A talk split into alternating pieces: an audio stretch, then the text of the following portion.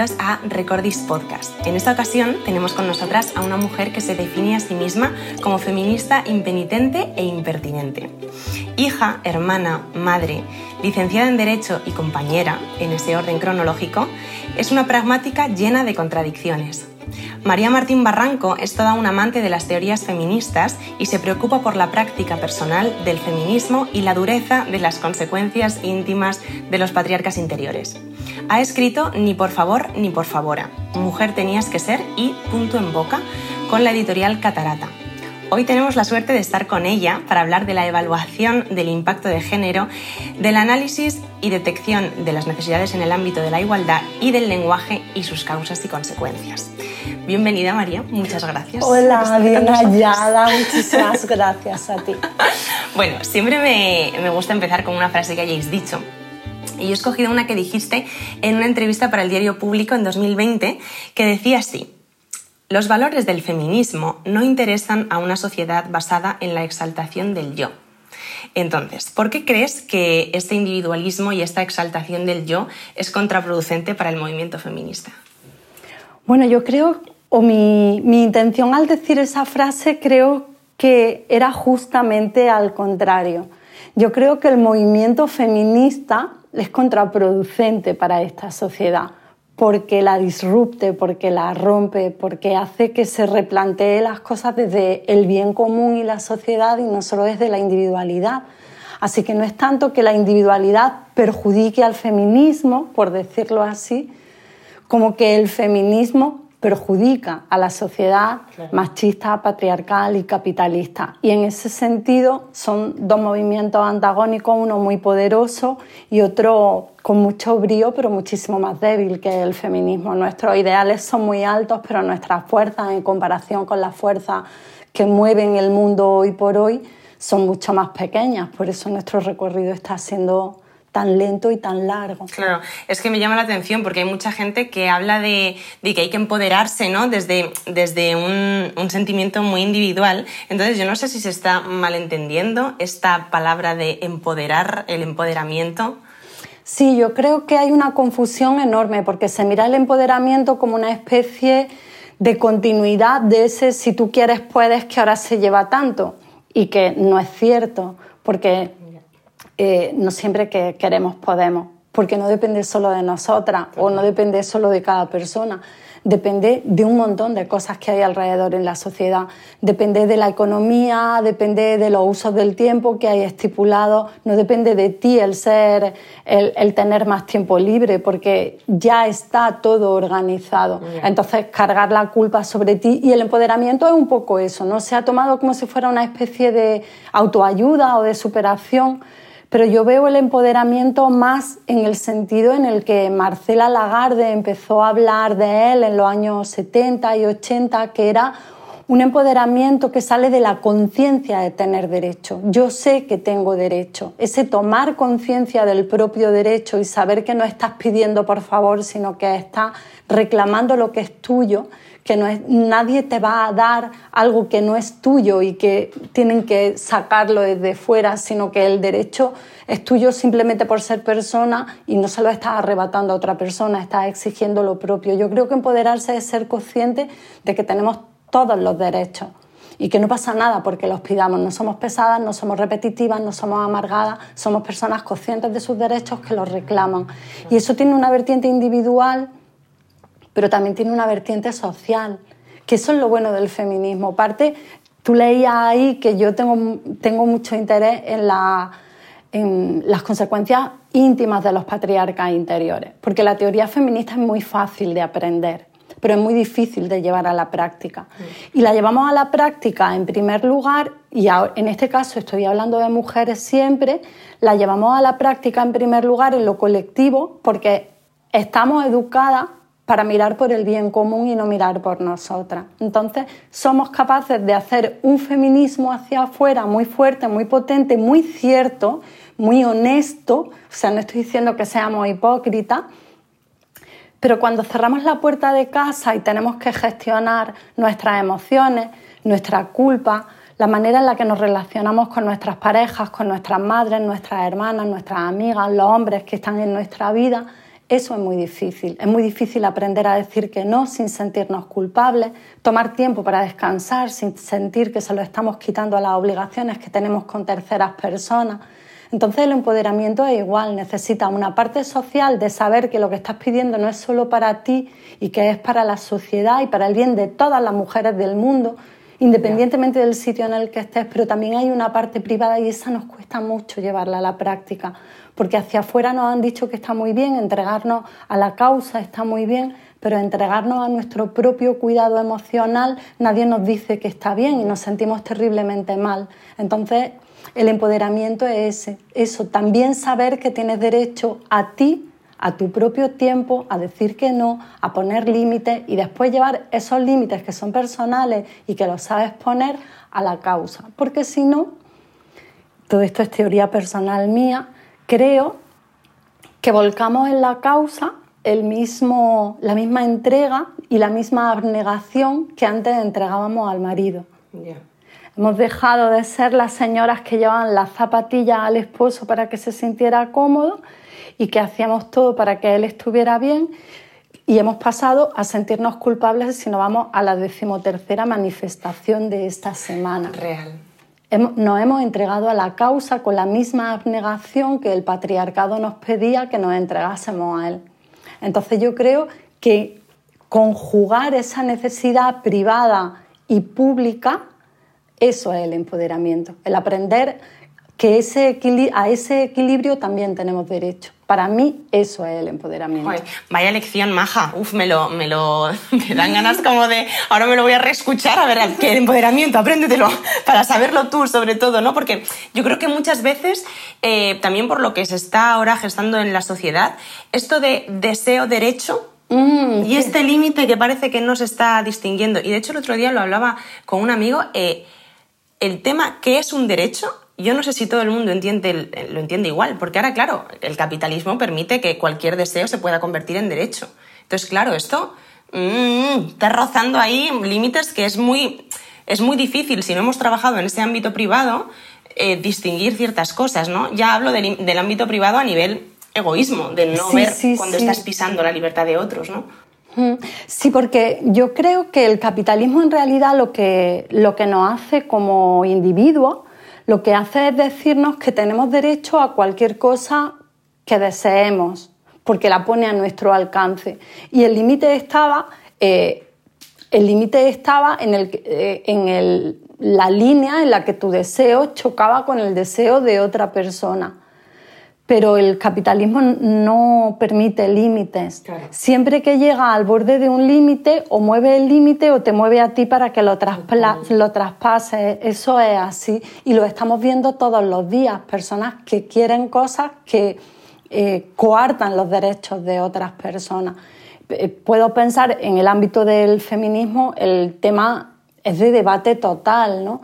Eh, sobre la llamada eh, gestación subrogada, que son vientres de alquiler y que es explotación sexual de las mujeres, claramente.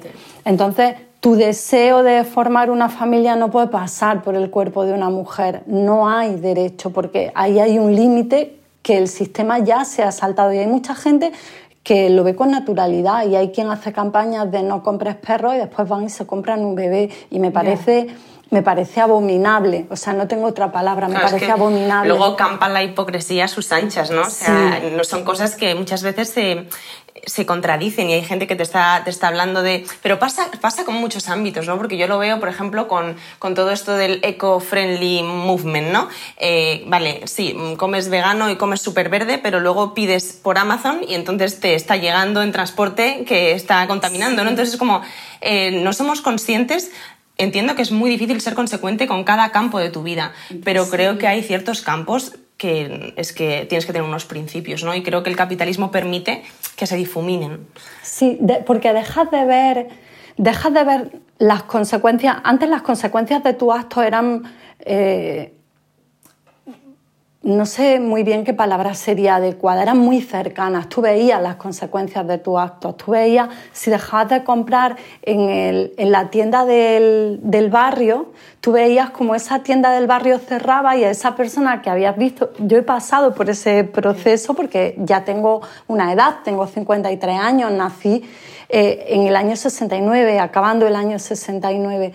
Eh, y yo vi todavía las tiendas de barrio en las que conocía a la tendera y conocía a su marido y te fiaban y iba a comprar con un envase de vidrio que te rellenaban y una bolsita donde te ponían los garbanzos y si te llevaba una cerveza en un envase de cristal, después iba, llevaba el envase y te lo descontaban de la siguiente cerveza.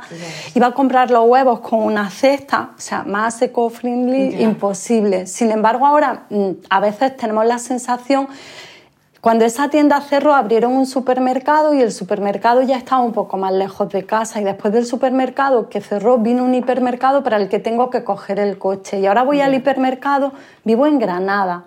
Tengo la zona de producción de aguacates mayor de Europa a aproximadamente 30 minutos de casa. Bueno, pues eh, no consigo aguacates de la tierra si no voy a comprar eso. al agricultor o a la agricultora. Tengo que ir mirando al supermercado preguntando de dónde es, de dónde es, aguacate de Perú, aguacate de México, aguacate de Colombia y vale más barato que el que se produce a 30 minutos de casa. ¿Qué le han pagado a esa agricultora o a ese agricultor? ¿Qué le han pagado para que yo, después del transporte, después de todo? Sin embargo, hay gente que va, se toma una tostada de aguacate y le parece que es mucho más ecológico que tomársela de paté. Ya. Y dices, pues mira, igual no, porque el aguacate resulta que viene de 10.000 kilómetros de deforestar una zona que sí, que no todo, es no, no son decisiones personales, pero ya no vemos las consecuencias de nuestro, de nuestro acto. Y además yo creo que hay otra cosa eh, que es importante y es que se nos ha olvidado, o creo que se nos olvida en general, y yo soy súper fan de esto, esta sociedad solamente nos quiere para consumir, no nos quiere para otra cosa. El único poder que nos ha dejado, incluso más que el voto, es el consumo porque votamos cada cuatro años, pero consumimos sin parar todos los días. Incluso las personas más concienciadas consumimos cosas que no podemos dejar de consumir. Si a mí se me rompen las gafas, el cristal de las gafas se hace con un material que hace una multinacional que a su vez está explotando minas de coltán. Yo no puedo desligarme del sistema, porque si se me rompen las gafas y no hago unas nuevas, no veo nada. Bien, pero sí que puedo, cada vez que voy a comprar aguacates al hipermercado, decir, Hoy no he comprado aguacate porque el aguacate era de Perú. Quiero comercio local. Y el día que viene el comercio local y el aguacate me viene en cinco bolsas de plástico, ese día me aguanto, no compro aguacate y digo, no he comprado aguacate porque tal. O sea, podemos hacer cosas, podemos dejar de consumir cosas. A mí me han mirado con reproche porque me decían, ay, esa camiseta o hoy ese pantalón. Buah, puedes echarte la cuenta, tiene 17 años, te creerás más guay porque vas diciendo que tu ropa tiene un montón de tiempo, no te estoy diciendo que mi camiseta tiene 17 años y me he pasado años que me vestía de ropa de mi hermana, de mi amigo, voy a tirar, dámela. Ya. La reutilizaba, pero cuando lo contaba me hacían sentir culpable porque parecía que yo quería poner una medalla y a la vez le quitaba la medalla a la otra persona. Fíjate qué cosa tan absurda. Es todo el rato, o sea, ya estamos ahí en, en una pelota horrorosa y yo he llegado, ha llegado el momento que digo, bueno, ¿solo queréis que consuma? Pues solo voy a tomar decisiones de consumo. Ya está. Entonces, todo, yo sola obviamente no puedo hacer nada. Pero si tomáramos conciencia de que si no nos han dejado otro margen de actuación, tenemos un margen de actuación relativamente importante, bueno, pues yo no pido a Amazon, me aguanto o no consumo en hipermercado. El ejemplo que he puesto es verdad que hay cosas que tengo que ir a comprar o a veces la economía no me permite más que tirar de mm, ofertas.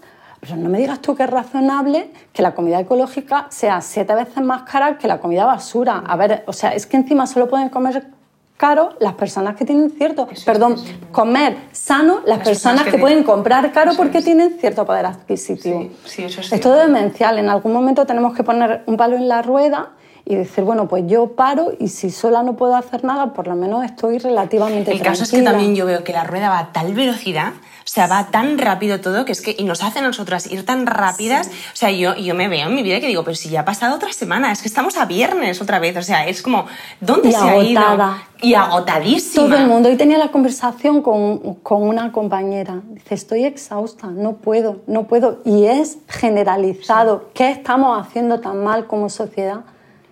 Yo creo que a ver, digo este país, pero creo que la solución sería mundial. Yo soy muy idealista después de todo. Bueno, necesitamos 15 días de huelga general. Yo 100% estoy con ello. Parar el mundo, pero claro, es que hay muchas personas en este país que no se pueden permitir 15 días de huelga general. Claro, es que está todo muy bien hilado para que no, no, pasen Nos necesitan así, nos necesitan en precariedad porque las personas que tienen eh, cierta estabilidad pueden pararse a pensar, pero si nos tienen con la lengua afuera no podemos pararnos a pensar, no podemos pararnos a pensar. Y no es una, una teoría de la conspiración, es algo que yo reflexiono sobre lo que leo, que veo que a nivel mundial no es casualidad, la sociedad no tiene que ser así, es así porque al sistema para funcionar le interesa que sea así. Y el engranaje es tan, tan delicado. Mm que no para de funcionar porque en el momento que falla por un sitio, otra rueda empieza a andar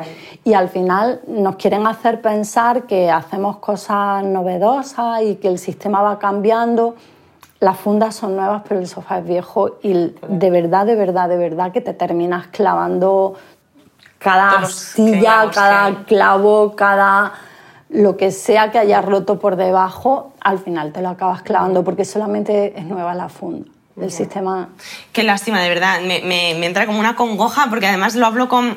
Eh, sobre todo entrevistamos a, mm, personas que se, que se, dedican al arte, ¿no? Y, y, en el arte, claro, la precariedad es, o sea, tres veces peor, ¿sabes? Vamos, no, no quiero, no es tres veces peor, pero, pero hay mucha precariedad, ¿no? Entonces, cuesta, cuesta. Pero bueno, por seguir un poco, em, a ver, yo quería preguntarte en qué momento te pones las gafas o las lentillas moradas, cómo dices, abrazo el feminismo con todo lo que me da, porque es el movimiento que, que hace falta poner en práctica. Ojalá pudiera, ojalá pudiera decirlo porque habría sido como una iluminación, pero fue un proceso. Y el proceso, la culpable del proceso, bendita sea, fue Olimpia de Gush, porque yo había terminado la carrera de Derecho, la había terminado con una nota relativamente buena, siempre digo con mucho mérito, porque tuve un hijo en primero de carrera, con lo cual fue un poco difícil, pero siempre llevé a gala que, bueno, es que en realidad con 17, 18, 19 años tienes fuerza para uno, para 17 y para dos carreras. Si tuviera que hacerlo ahora moriría, ¿no? Pero yo terminé la carrera, probé Historia del Derecho con una nota estupenda, terminó la carrera, pasó un montón de tiempo. Cuando te digo un montón, estoy hablando de años, que ahora no sé decirte si fueron cuatro, cinco o seis, estamos hablando de principios del, de finales de los 90 ya. Vale. Y en ese momento yo oh, en una conversación oigo que lo de la libertad, igualdad y fraternidad y el voto universal que a mí me habían enseñado en historia del derecho había sido universalmente masculino que las mujeres no estábamos ahí. Yo había terminado con buena nota la carrera de Derecho, había aprobado Historia del Derecho, había estudiado la Revolución Francesa y nadie me había dicho que el voto que se había conseguido no era el voto femenino. Yo pensé que por yo pensaba en mi cabeza que por movimientos de la historia, aquello que se había conseguido se había vuelto atrás y de pronto, pues después con el paso de los años, otra vez el movimiento sufragista lo había, lo había exigido, ¿no? Que era como, bueno, pero tampoco te creas tú que yo sabía mucho del movimiento feminista. En realidad, yo del sufragismo lo único que sabía era que en la película de Mary Poppins, la madre del niño y la niña, eh, era una sufragista a la que pintan como una loca porque salía de su casa con el bombo y dejaba allí abandonado a la niña y al niño y el pobre marido medio solo, ¿no? O sea, en mi cabeza feminismo, sufragismo, la señora loca del tambor iban en un pack. Hoy las cadenas hay que romper en dura lucha por libre ser y nuestras dignas sucesoras cantarán al ser mujer, me parece muy De pronto bien. me entero de lo de la Revolución Francesa y yo me sentí completamente estafada. Dije, a ver, esto lo tengo que investigar. Y no había Google. O sea, esto lo tengo que investigar es, ahora me voy a una biblioteca, pregunto a la bibliotecaria y si tienes suerte te enteras de algo y la señora me señaló unos cuantos libros que hablaban de la Revolución Francesa, de feminismo cero, no había nada. Así que yo miré y, bueno, en ese momento yo vivía en un pueblito en Cantabria, o sea, tampoco era la Biblioteca Nacional, que seguramente alguien me habría podido indicar, ¿no? Y yo empecé a leer de la Revolución Francesa y en uno de aquellos libros apareció Olimpia de Gouges. Y a partir de ahí, claro, y cuando yo vi que a esa mujer, por exigir los derechos de la ciudadana y por querer hablar en la asamblea, había sido juzgada por un delito de sedición y había terminado guillotinada, pues lo flipé muy fuerte. Y a partir de ahí, yo empecé a interesarme por todo lo que se me había hurtado, porque yo dije, si esto me lo habían contado a medias, ¿cuántas más cosas me han contado a medias? Entonces empecé a tirar del hilo, a tirar del hilo, a tirar del hilo, y así llegué al feminismo, pero muy poco a poco, ¿eh? muy, muy despacito. También es verdad que el, el sentimiento de, ay caramba, porque nadie me lo contó. Ya. O sea, si yo hubiera sabido esto, desde el principio no habría tenido que tomarme todo este trabajo, así que fue un trabajo de, de crecimiento personal, de, de curiosidad, porque siempre he sido muy curiosa, porque podría haber dicho, madre mía, esto no me lo dijeron y ya, quedarme ahí, ¿no? Pero yo nunca me he conformado porque soy muy curiosa, siempre era muy preguntona en el cole. Y de pronto todas mis preguntas raras tomaron sentido porque eran preguntas que se habían hecho las mujeres a lo largo de la historia. Ya. No era yo la rara del cole de monjas, Ya. Pero me había sentido así durante 25, 26, 27 años de mi vida, muy fuerte. Qué fuerte, qué fuerte esto, la verdad. Que- y qué fuerte que, que en Historia del Derecho no se mencionara ese pequeño dato, ¿no? Que, que no, fue... no sé si se hace, ¿eh? Fíjate lo que te A digo. día de hoy. No se me ha ocurrido preguntarlo. Cuando se acerque a mí alguien que estudie Derecho o alguien que enseñe Historia del Derecho, lo voy a preguntar. Pues sí. Si te digo la verdad, no se me Sería, había interesante. ocurrido. Uf, sería fuerte que no, ¿eh? Sería muy fuerte. Sí, sería fuerte. En fin, eh, yo quería hablar ahora de un estudio que, mm, que realizó, a ver si digo bien su nombre, Lera Boroditsky, que, que, bueno, hizo una lista de 24 sustantivos con género inverso en castellano y alemán, eh, y en, en- en cada idioma eran la mitad femeninos y la mitad masculinos, ¿no? Entonces se les mostraron los sustantivos escritos en inglés a determinadas personas, hablantes nativos de castellano y alemán, y se les preguntó sobre los primeros tres adjetivos que les vinieron a la cabeza. La palabra llave, por ejemplo, que es masculina en alemán, los hablantes de ese idioma describieron en promedio como mm, las llaves son duras, pesadas, metalizadas y útiles. ¿no? En cambio, los hablantes del castellano, que es una palabra mm, femenina llave, eh, las describían como doradas, pequeñas, adorables, brillantes y diminutas.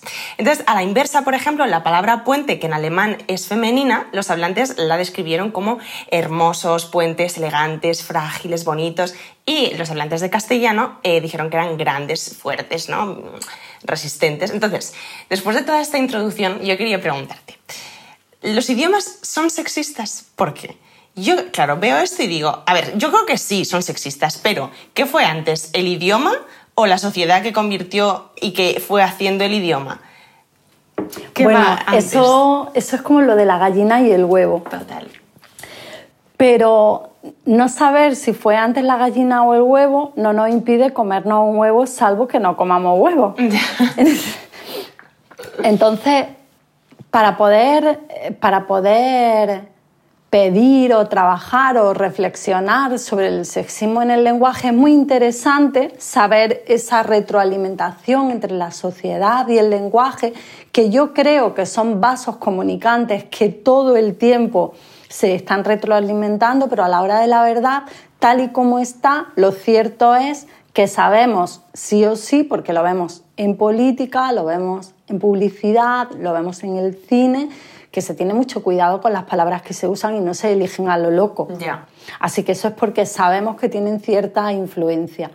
Lo que, lo que a mí me resulta, o la reflexión que a mí me resulta más interesante, como a mí me gusta mucho dar la vuelta a todo, pues muchas veces es la inversa, ¿no? porque dicen, guau, eso es tontería, es verdad que esos estudios existen, Lera Boroditsky es maravillosa, tiene unas mm, entrevistas y unas conferencias casi todas en inglés, pero que yo les recomiendo a todo el mundo porque es magnífica y una pedagoga fantástica y lo explica de maravilla. Pero sí es cierto que todo corrobora que esa interacción existe y no hay ninguna lengua que no sea sexista a su propia manera si es fruto de una sociedad sexista. Porque a mí lo que me intentan poner como argumento para rebatir la utilización del lenguaje no sexista en la lengua española, en este caso, en el castellano, es que hay lenguas como la rusa o sociedades como la rusa que hay cosas que se concuerdan necesariamente en femenino siempre y son sexistas, o el árabe que hace los plurales en femenino y sus sociedades son bastante sexistas. Pero es que fíjate qué etnocentrismo o qué eurocentrismo o qué españolocentrismo, no sé muy bien cómo decirlo, pensar que todas las lenguas van a reproducir el sexismo a través de los mismos mecanismos que la lengua española. O sea, pensar, bueno, pues aquí como se hace a través del género, pues todas las lenguas tienen que discriminar a través del género, no cada lengua lo hace a su propia forma y manera. Por ejemplo, el japonés. Eh, si alguien sabe japonés mejor que yo, y no lo estoy diciendo exactamente así, pero la idea es esta. Quizá los sinónimos no sean exactos, porque ahora mismo de memoria no te lo sé decir, ¿no? Pero es algo así que para la palabra vulgar, que sería, pues no sé cómo decirte, los huevos en español, para referirnos a las gónadas masculinas dicen algo así como bolas de oro. o sea, oh, en esos ideogramas que se utilizan, en, esas letras que no son letras, que son dibujos, mm. pues se utiliza para referirse a eso algo que es el ideograma de la bola y del oro. Para referirse al órgano sexual femenino por excelencia, para referirse a la vagina o lo que aquí sería decir el coño, en ese sentido un tanto vulgar y que no se utiliza continuamente, es algo así como hueco mm, hediondo. ¿Qué dices? O hueco maloliente o, cueva maloliente, algo así.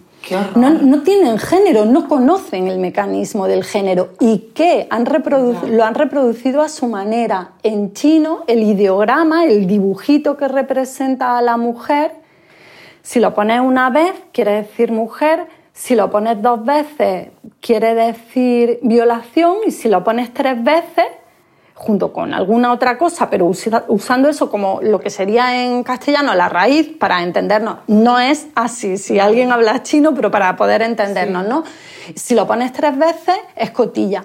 El cotilleo, la habladuría. No. Tampoco, tiene, tampoco tienen género, pero Qué horror, me dejas loco. ¿Ves? Es que, es que las lenguas es que son el reflejo totalmente. ¿eh? Claro, entonces dicen, bueno, ya, pero es que no es sexista porque ni siquiera hay género, qué tontería. Todas las lenguas no tienen género, ya, pero es que todas las lenguas no van a reproducir el sexismo como la tuya. Ya. O sea, hay que ser necia o hay que ser necio para pensar que todo se va a reproducir de manera idéntica, no se reproduce de la manera en la que esa sociedad ha encontrado la expresión de su propio sexismo. Ya, ya. O sea que siempre hay un reflejo. Ahora, la lengua en sí como idea, o el lenguaje en sí como idea, el lenguaje no, una lengua cualquiera, la idea de una lengua, alguien ha creado una lengua, ¿no? Porque la lengua la crea quien habla. Ahí hay un ente malvado que dice vamos a discriminar a las mujeres. Obviamente no, el sexismo originario estaba en, la concepción cuando se formó esa lengua, esa manera de comunicarse.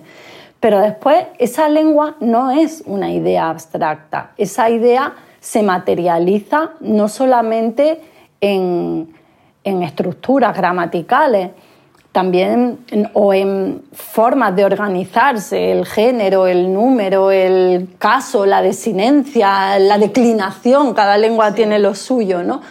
Sino también hay organismos que regulan esa lengua en, en algunos casos, ¿no? En el español está la RAE y la RAE está, pero en, otros idiomas también hay unos organismos que regulan, que son academias de la lengua o como las quieran llamar, pero ahí hay como un ente que vigila o que supervisa o que Está compuesto por personas que cuando se fundaron siempre fueron exclusivamente hombres, recogieron de todos los usos los que les parecieron mejores desde su punto de vista masculino, obviamente, que deciden eh, cuáles son las definiciones más adecuadas para una palabra en su tiempo, pero lo deciden, empezaron decidiendo los hombres y la tradición manda mucho y a veces se, arrastra el, eh, el machismo, el sexismo, el androcentrismo, la etnofobia, la gordofobia, el clasismo, el racismo, todo lo que tenga eh, esa sociedad va a estar en su diccionario, pero no, no va a tener solamente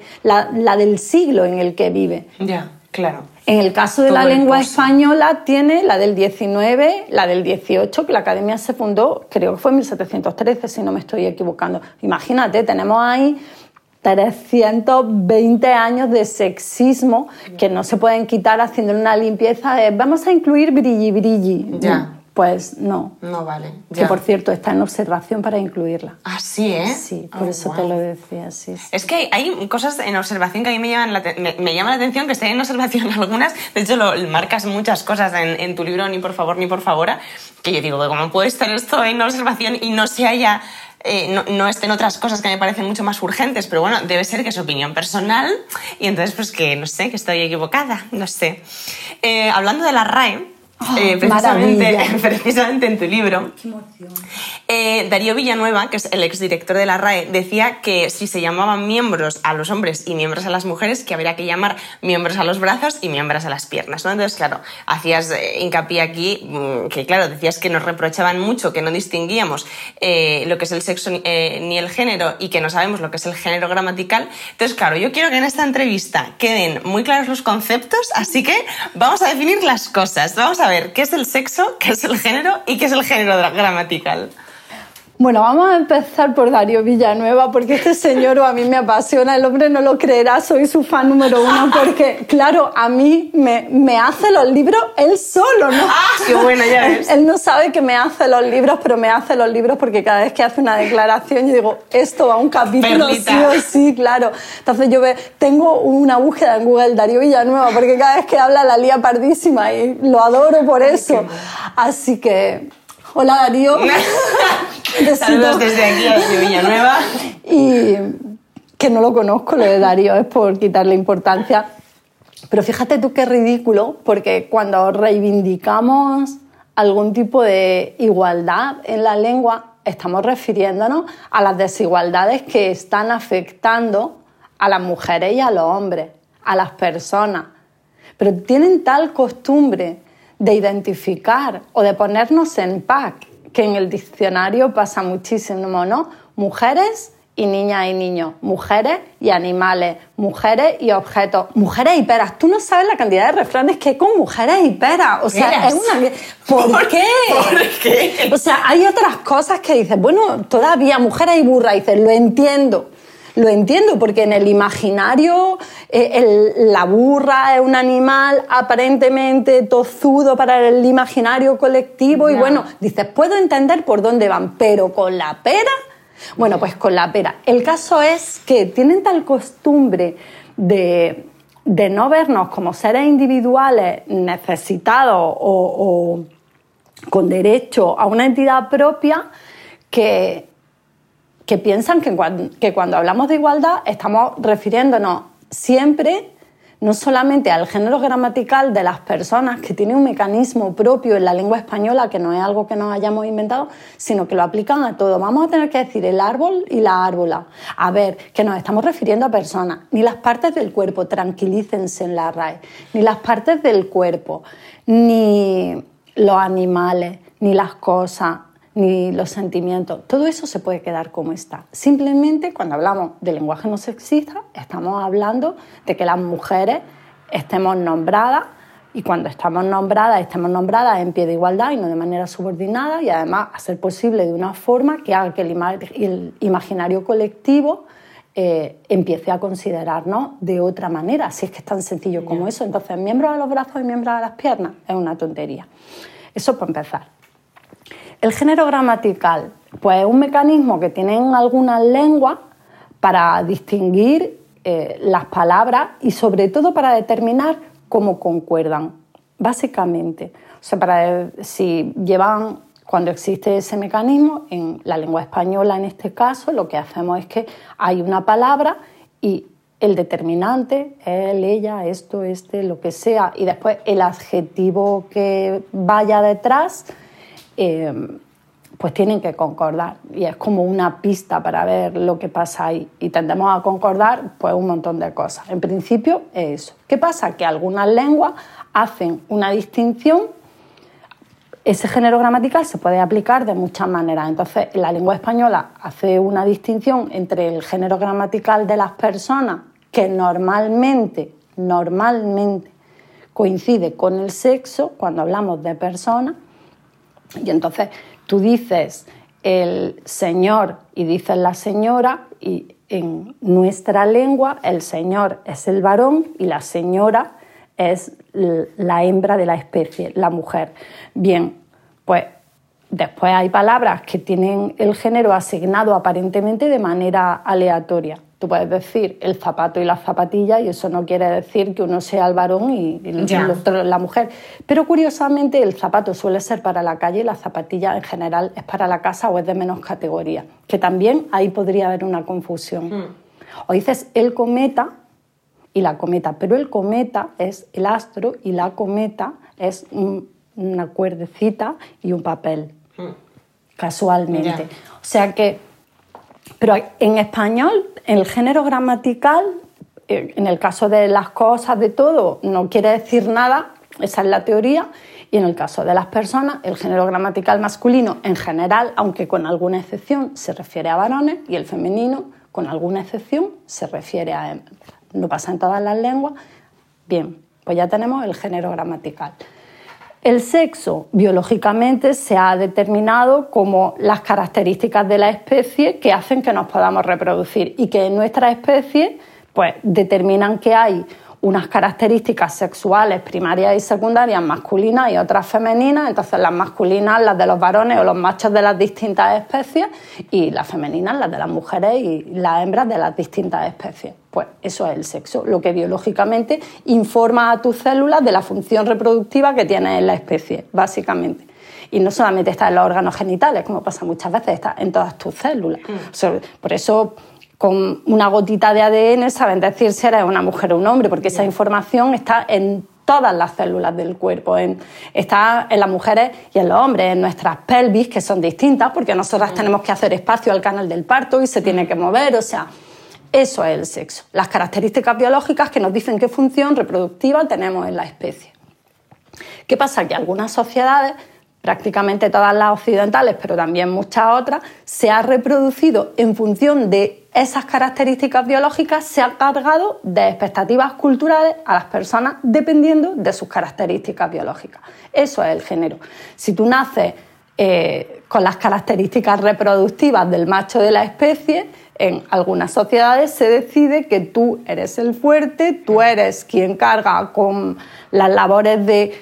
Eh, de, que tienen que ver con la fuerza, tú eres quien hace la guerra, tú eres quien decide cómo funciona el mundo y quien hace, eh, quienes tienen las características biológicas de la reproducción han dicho, bueno, pues como biológicamente hay una predeterminación que no podemos esquivar para la, o que difícilmente podemos esquivar, como naturaleza. Después lo otro son las decisiones personales, ¿no? Pero la naturaleza dice, tú eres quien puede concebir y parir, vale, pues a quien puede concebir y parir le dicen, bueno, pues entonces tú tienes no solo que concebir y parir, sino y amamantar, que es lo que puedes hacer, sino que si hay biberones también los das tú, si hay pañales los cambias tú, hmm. si tiene cole lo llevas tú. Si hay WhatsApp del cole, va tu teléfono. Todo eso es género. Todas esas expectativas enormes que se cargan en función de unas características biológicas que se podrían haber repartido de otra manera. Se podría haber dicho, la gente de ojos claros dirige el mundo.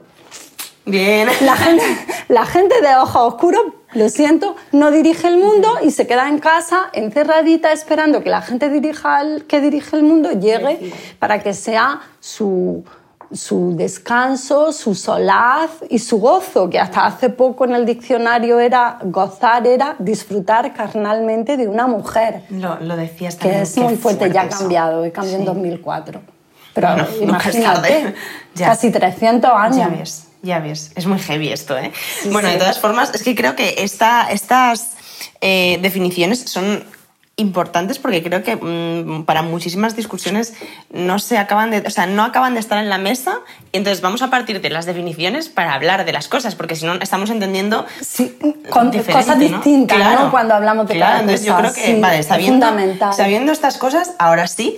em, quería preguntarte una duda que, que me. Bueno, que la tengo desde hace tiempo y digo, ay, mira, pues ya que vamos a hablar de lenguaje y de, y de lenguaje sexista y del género gramatical y todas estas cosas, me llama mucho la atención que algunos hombres homosexuales se refieran a sí mismos en femenino. ¿Por qué pasa esto? ¿Por qué crees que, que ocurre?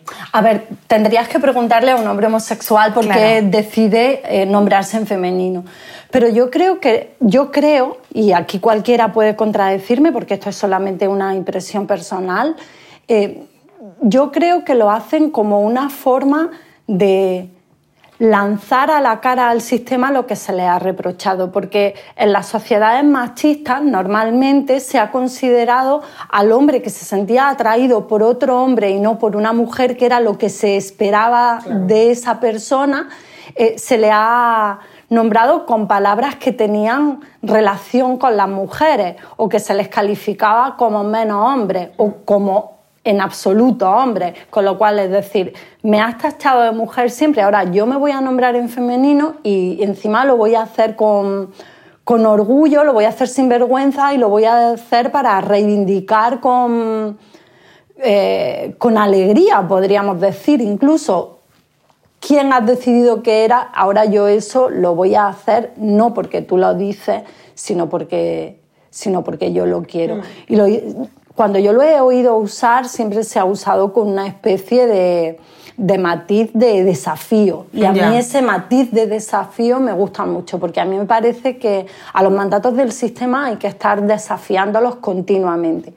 Pero en ese desafío continuo, en ocasiones, y volvemos casi al principio, se difumina la línea de tu, del desafío respecto de lo propio para empezar a pisar el terreno del desafío eh, o de la superposición sobre las necesidades ajenas. ¿no? Entonces yo he escuchado a, a mujeres que se han quejado de decir, lo único que tenemos es el femenino y también se lo tienen que apropiar. A mí no me parece mal. Muchas veces la, las quejas que se tienen sobre el uso del lenguaje, incluso en aspectos reivindicativos, vienen sobre todo de, de, la falta de información que tenemos sobre las consecuencias de lo que pasa cuando hablamos, porque nadie nos las enseña. Yeah. Nos enseñan a hablar, igual que nos enseñan a escribir y pensamos que por juntar 20 hojas ya somos escritoras o escritores. Que pasa mucho también últimamente. O tenemos voz y nos dan un micrófono, nos vamos al karaoke y pensamos que somos cantantes. Bueno, pues también hay, quien piensa que porque sabe hablar, sabe de lengua. Porque sí es cierto que hay algunos mecanismos lingüísticos que no que aprendemos, sino que aprendemos. En el sentido, por ejemplo, cuando tú hay un, una bebé o un bebé que empiezan a hablar y tú no, no le has podido explicar porque no tienen capacidad para entenderlo, nada de verbos regulares, ni irregulares, ni conjugaciones. Pero en cuanto saben algunos verbos, los verbos irregulares los conjugan como regulares. Ya. ¿Quién le ha enseñado que ese es el mecanismo regular de formación? Absolutamente nadie. Ya. Sin embargo, su cabecita ya captó esa esencia ya. del sistema. Entonces pensamos que porque hay esas, esos matices que podemos eh, saber, ya sabemos todo sobre la lengua. Mm. Y, y ahí se generan un montón de choques, ¿no? Entre lo que creemos que sabemos lo que reivindicamos a través del lenguaje y cómo lo reivindicamos, porque a veces en nuestra reivindicación pisamos los derechos de otras personas. Ha pasado, por ejemplo, cuando, y empiezo mirando para casa para que nadie diga, eh, eh, ha pasado, por ejemplo, o pasó con el movimiento feminista, cuando empezamos a utilizar la arroba o la X para significar mujeres y hombres, con el sentido de, pues si tú pones señor arroba S quieres decir señoras y señores, ¿no? Eh, sin embargo, la arroba, los aparatos de lectura automatizada para las personas con discapacidad visual no la leen, la palabra se traba o se la saltan. Entonces empezamos a escribir con arrobas y proponíamos que se usaran arrobas que estaban discriminando a otras personas, porque no entendemos bien cuáles son los mecanismos del lenguaje ni dónde se producen las discriminaciones. Por eso ahora tengo tanto interés en trasladar cómo se reproducen esas discriminaciones para que las evitemos, porque a veces intentando evitar una reproducimos otra y entonces nos quedamos claro, de ser consecuente que hablábamos, ¿no? Es muy difícil. Claro, de hecho era una de las siguientes preguntas que tenía era por qué, eh, bueno, sobre el uso de la X, de la arroba y de la E. Ah, y por qué... perdón. No, pero estupendo porque así me va siguiendo muy bien el hilo, la verdad, estoy contentísima. Em, y el porqué de el E de, por qué la E no es inclusiva, porque decías una cosa que me gustaría que explicaras y es que si pasamos del masculino genérico al neutro genérico, em, no cambia el marco conceptual y ese es el problema.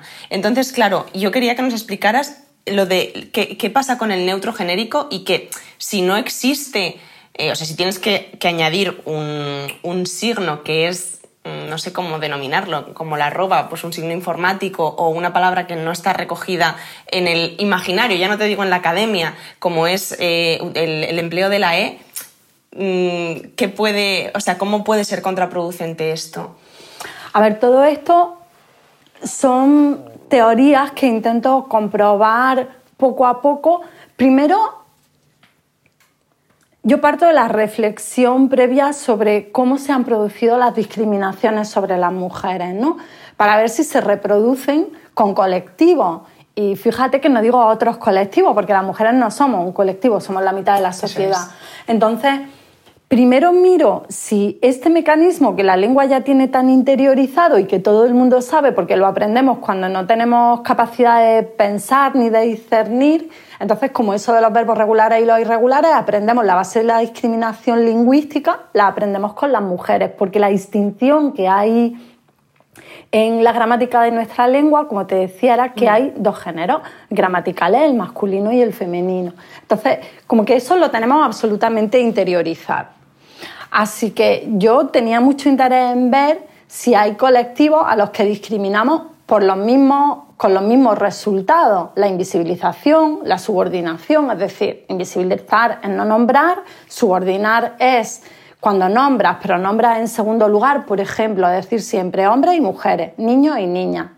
O ahora cuando hay quien usa la E y dice niños, niñas, niñas. Y dice, mira, esto es como en el teatro, la estrella principal delante y ah. después por orden de aparición. Esto como Esto me llama mucho la atención y de hecho la tengo después, pero es que la quiero sacar ya. O sea, y que lo, dices tú en tus libros, yo lo he oído más veces y es porque no se respeta el orden alfabético.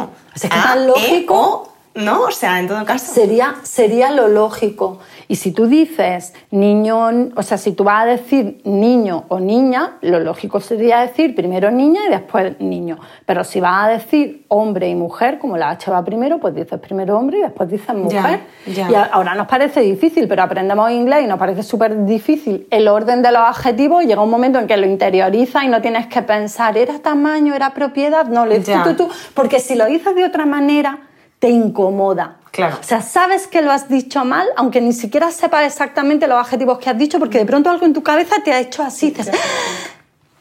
ya lo he dicho mal. Bueno, pues esto sería un poco igual. Y cuando estamos hablando de, de, mecanismos que se proponen con toda la buena intención y que yo lo entiendo. Y además, ya te he dicho que me parece súper bien zarandear al sistema y provocar incomodidad y que escuchen cosas en otro orden y cosas distintas, todo eso me parece súper bien. Y como reivindicación política me parecen bien.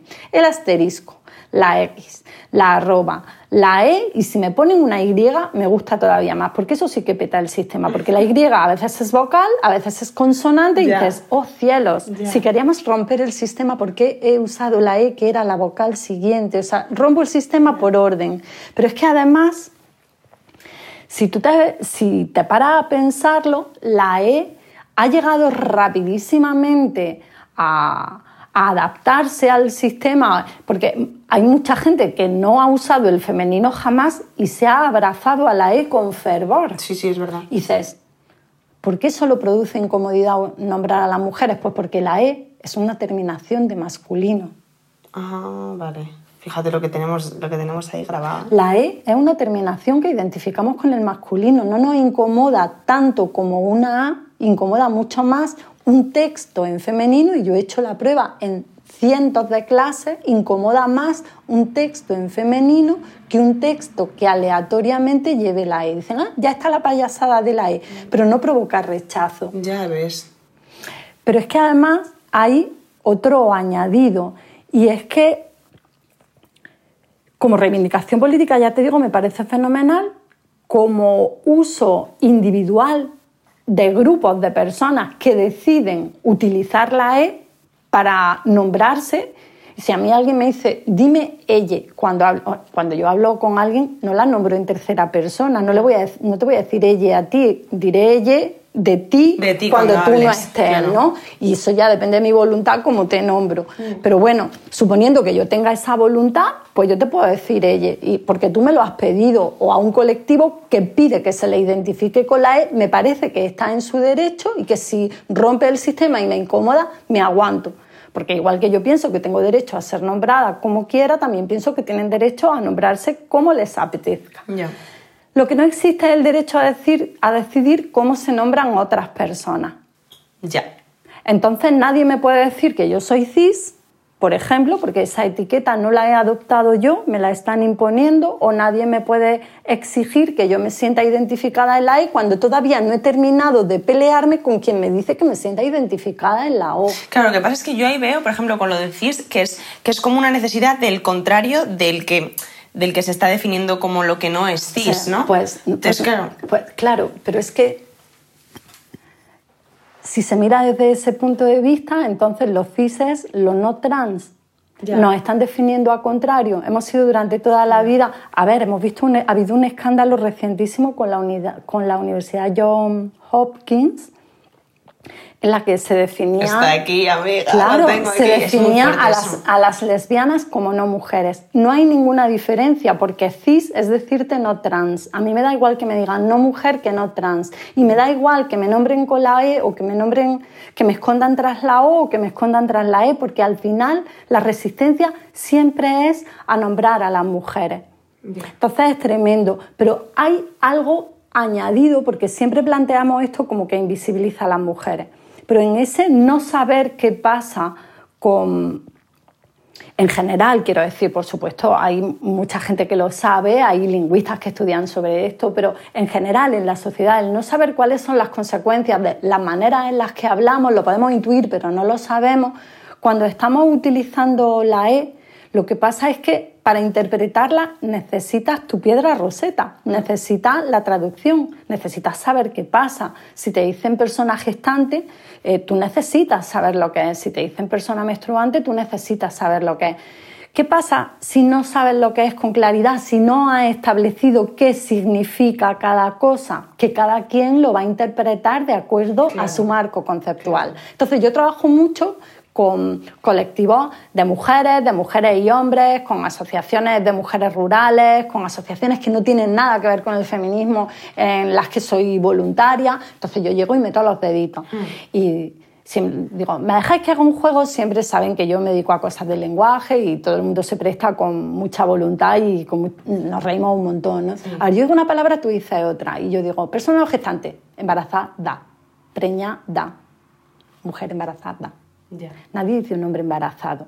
Si tú quieres con persona gestante visibilizar una realidad, yo no voy a entrar en la discusión, yo creo que sí, yo creo que no, porque yo pienso que si tú crees que hay hombres embarazados, lo puedes nombrar sin discriminarnos a las mujeres y si piensas que no hay hombres embarazados, tú sigues diciendo embarazadas, discrimina a esas otras personas, no te importa porque consideras que no existen y chimpum. Mm. Lo que digo es que las dos posibilidades ideológicas tienen una alternativa para no discriminar a la otra parte. Para nombrar a los hombres trans embarazados o a las personas no binarias embarazadas, eh, tú puedes utilizar esas palabras, hombre trans embarazado, o simplemente decir embarazado. Y la persona que lo oye le peta la cabeza, mm. le peta la cabeza porque ahí es donde se rompe el marco conceptual. Si no nombras, cada quien lo va a interpretar a su manera. Entonces, quienes hacen esas propuestas no conocen cómo funciona el mecanismo de perpetuación de los marcos conceptuales a través del lenguaje. Y están haciendo una propuesta que es ideológicamente muy sencilla y muy cómoda porque no, porque no rompe el marco conceptual. Puede producir cierta incomodidad, pero como no cambia el marco, nadie la va a rechazar. Esas mismas personas que utilizan en publicidad palabras como personas gestantes, personas menstruantes, no se habrían atrevido, porque si, se hubiesen atrevido lo habrían hecho, a decir hombres embarazados, porque se les habría echado todo el mundo encima. Solo se atreven a escondernos a las de siempre, a las mujeres. Entonces, la invisibilización es doble de las mujeres porque dejas de nombrar lo que ya se nombraba de manera específica y de las personas que no se identifican como mujeres, pero que siguen teniendo su capacidad de gestar o de menstruar, que no se están visibilizando. Es tremendo porque se ha hecho una propuesta que perjudica a todo el mundo y que se ha adoptado rápidamente por el sistema, que ha llegado a todos lados, hasta la OTAN, hablando de personas menstruantes, y dice, si el sistema adopta algo tan rápido es porque al sistema no le incomoda. Ya, eso es, hay que sospechar, es el gran peligro. Yo intento, a veces no me dejan llegar a este punto porque es como, no, no, no, no puedes decir eso, no puedes decir que no te gusta la E, no puedes decir que no sé. Sí, lo tengo que decir para que todo el mundo sepa las consecuencias de nombrar así. Mm. Y yo no tengo ningún problema en decir un hombre embarazado o una persona no binaria embarazada. Y sé que hay muchas compañeras feministas que, que esto les molesta, pero son las alternativas. Dependiendo de cómo veas la realidad, yo no digo lo que tienes que decir. Yo digo las consecuencias de lo que dices para que después se tome la decisión en libertad y no pensando. Pues, a quien discrimina porque le da la gana y tiene esa intención, yo no tengo conversación ninguna con esa persona, no me dirijo a esa persona. Yo normalmente me dirijo a las personas que de verdad tienen la intención de no discriminar, de acuerdo a su propia manera de ver el mundo. Y doy alternativas para que cada quien, según vea el mundo, pueda elegir. Pero estamos en un momento en el que dar esa alternativa y no elegir una se ve como sospechoso. Así que estás entrevistando a una señora sospechosa. me encanta, ¿no? Pero ojo, me, gusta mucho cómo, cómo, lo vas hilando y cómo al final, mm, o sea, es lo que dices tú, hay cosas que están sobre la mesa y hay cosas que están en el panorama actual, pero vamos a analizarlas. O sea, vamos a, yo creo que lo que quizá estamos perdiendo, y además diría, me atrevería a decir que a todos los niveles, es el punto crítico. O sea, no dejemos de analizar las cosas que nos están viniendo por titulares. Vamos a ir, vamos a meter los dedos, como dices tú, vamos a hablar con la gente, vamos a hablar con las personas que, que están informándose muchísimo en el tema, porque claro, es como que hay una tendencia ahora, mm, derivado de lo que hablábamos al principio, de la rapidez, de estar agotada, de, bueno, venga, venga, el titular, fíjate, qué asco. Y además, como estás tú crispada, pues mm, todo mal, ¿no? Muerdes. Claro. Pero vamos a no perder esto, porque es que al final perdemos nuestra humanidad. O sea, si dejamos de escuchar y de analizar, eh, es precisamente lo que nos hace racionales. O sea, que mucho cuidado con esto, ¿no? Sí, sí. Además, es que a mí me parece que ya no es solamente en ocasiones yo misma me tengo que frenar y, pensar cómo le doy otra vuelta, porque hay ocasiones en las que digo, estaré yo también quedándome solamente en la forma sin ir al fondo, porque mi interés es siempre que el fondo y la forma sean coherentes. Que, que lo que pasa ahora es que la forma es agradable, pero el fondo es discriminatorio. La forma parece, eh, parece se utiliza la forma, quizás no sea una expresión muy adecuada, pero se utiliza la forma como un pin, para que te vean. Yo utilizo esta expresión y no has, no has recapacitado, no has pensado. Y además lo que yo veo cada vez más es que tú te adhieres a la forma como una como un símbolo de identidad. O sea, si perteneces a este grupo tienes que elegir esta forma. Si perteneces a aquel otro grupo tienes que elegir aquella otra forma, que es algo que ha pasado siempre. La academia tiene sus formas, el lenguaje jurídico tiene sus formas, eh, tú escribes un ensayo y si es académico citas de una manera y si no es académico no citas de otra y entonces como mis libros son divertidos aunque sean ensayos, pero mis citas no son exhaustivas porque lo cuento de otra manera y además lo cuento desde un punto de vista subjetivo, expreso, porque el punto de vista siempre es subjetivo, la objetividad científica no existe. Solo que hay puntos de vista que son aparentemente objetivos y neutros, en este caso podría ser el de la RAE, que parece que te dan una verdad objetiva, yo ahí no he intervenido, mentira podrida, y yo parto diciendo de, yo he analizado esto, pero lo he analizado desde un punto de vista que es este, para que tú sepas desde dónde estoy, eso me parece de una honestidad radical. Entonces, yo creo que ahora nos adherimos a la forma y nos hemos olvidado completamente de los fondos, y lo peor es que la forma se ha ultraderechizado, que es lo peor que le ha pasado a las sociedades contemporáneas, que hemos dejado que las formas de la ultraderecha permeen la sociedad y se hayan convertido en las formas de cualquier debate. La agresión, el diálogo que no construye, el hablar sin escuchar, la, la política del eslogan. Ya ves la política de la emoción, el no pensar las cosas y el ir solamente a que te produzca un choque emocional sin que reflexiones, porque la gente que reflexiona es peligrosa y mejor no reflexionamos y vamos guiándonos por esas emociones. Y eso, la ultraderecha ha contaminado todo ese discurso público en la forma y como no reflexionamos sobre el fondo, terminará llegando al fondo. Y eso es lo que más miedo me da. Totalmente. Eso es lo que más miedo me da, porque han pervertido prácticamente todas las palabras, han pervertido la palabra libertad, que ahora significa todo. Yo ayer me bajaba del ave y decía, mmm, voy a respirar libertad. Eso es, respira, respira. Que, que huele súper bien Madrid desde que Madre mía. O sea, todo, ¿no? Se apropian, se apropian de, los símbolos, se apropian de las palabras y yo creo que en eso el feminismo está siendo muy intuitivo porque nos hemos dado cuenta de que hay muchos movimientos sociales que están utilizando palabras que ya tenían un sentido único, específico, acordado. Ayer leía un artículo en público que Gorka no me acuerdo el apellido porque era súper vasco.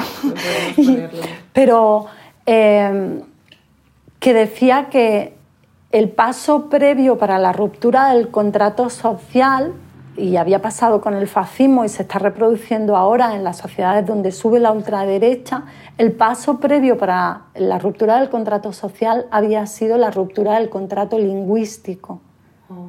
Y a mí me pareció súper fuerte, porque era algo que yo intuía, pero no, no, le había puesto un nombre, ¿no? la importancia de definir la ruptura del contrato lingüístico, le escribí a Twitter y le dije, me lo quedo totalmente, ¿no?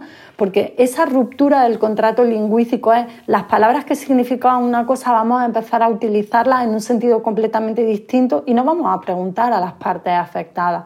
No nos han preguntado si libertad queremos que ahora sea la libertad de vender nuestros cuerpos si empoderarnos queremos que sea el vender nuestros cuerpos. Oye, casualmente el empoderamiento y la libertad son lo que el machismo de toda la vida ha dicho, ¿no? Y de pronto ves que eso que era se producía en una parte, de pronto ahora se produce en otra y empiezan a redefinirse términos como, como mujer, como... Y dice, el método es exactamente el mismo. ¿Qué ha pasado? Pues lo que ha pasado es que hemos roto todos los límites entre los deseos y los derechos. Si quiero, puedo, si puedo, tengo derecho. Y si tienes derecho, lo puedes comprar, pero si no tienes dinero, el siguiente paso será, lo puedo robar. Ya ves, ya ves. Porque si ahora se puede comprar un bebé, ¿quién te dice que de pronto dentro de 10 años no se puedan comprar ya con 10 años y así te vienen lloradas o llorados de casa? Ya ves. No, yo lo quiero para que me haga la primera comunión. Es que lo veo, tía. me da mucho miedo porque el límite cada vez Cada vez es lo que decías tú, ¿no? Que va, va empujando o va. Y, y todo, todo, empieza con las palabras. O sea, no tenemos más que ver el lío tremendo entre. No, gestación altruista. Qué peligroso. Qué bonito, pero el altruismo se pide siempre a la parte pobre, a la parte débil, a la parte que pone. Nadie tiene el altruismo de pagarle a esa señora para no tener nada. Eso sí sería altruismo. Necesitas 10.000 dólares. Vale, pues no vas a tener que parir un hijo, concebirte, llevarlo nueve meses, parir un hijo para mí. Te voy a dar los 10.000 dólares y me voy a esperar una lista de adopción. Eso sería altruismo. Claro. Del que tiene al Así que, no. pues, perversión de palabras. Ya ves. Totalmente. Todo, los, neologismos, todo, ¿no? Ya, ya, se, Sí. ya hubo libros eh, hablando de esto, ¿no? De Sí. las distopías y todo este... Sí, Jo, sí. Me encantaría seguir hablando de esto, pero tenemos que ir terminando. Eh, el- me han pedido desde redes que nos hagas un mini, mini tips para, para lenguaje no sexista. Eh, yo he sacado algunos de, mm, de tu libro, ni por favor, ni por favor, que al final tienes como una especie de, eh, bueno, no, de folletín, ¿no? De, decir, sí, ay, venga, sí, voy a dar ciertas puntadas, me encantan. El uso genérico, por ejemplo, de, de, en vez de decir viejos, viejas, pues vejez, niñez, hablar de gente, de electorado o alumnado.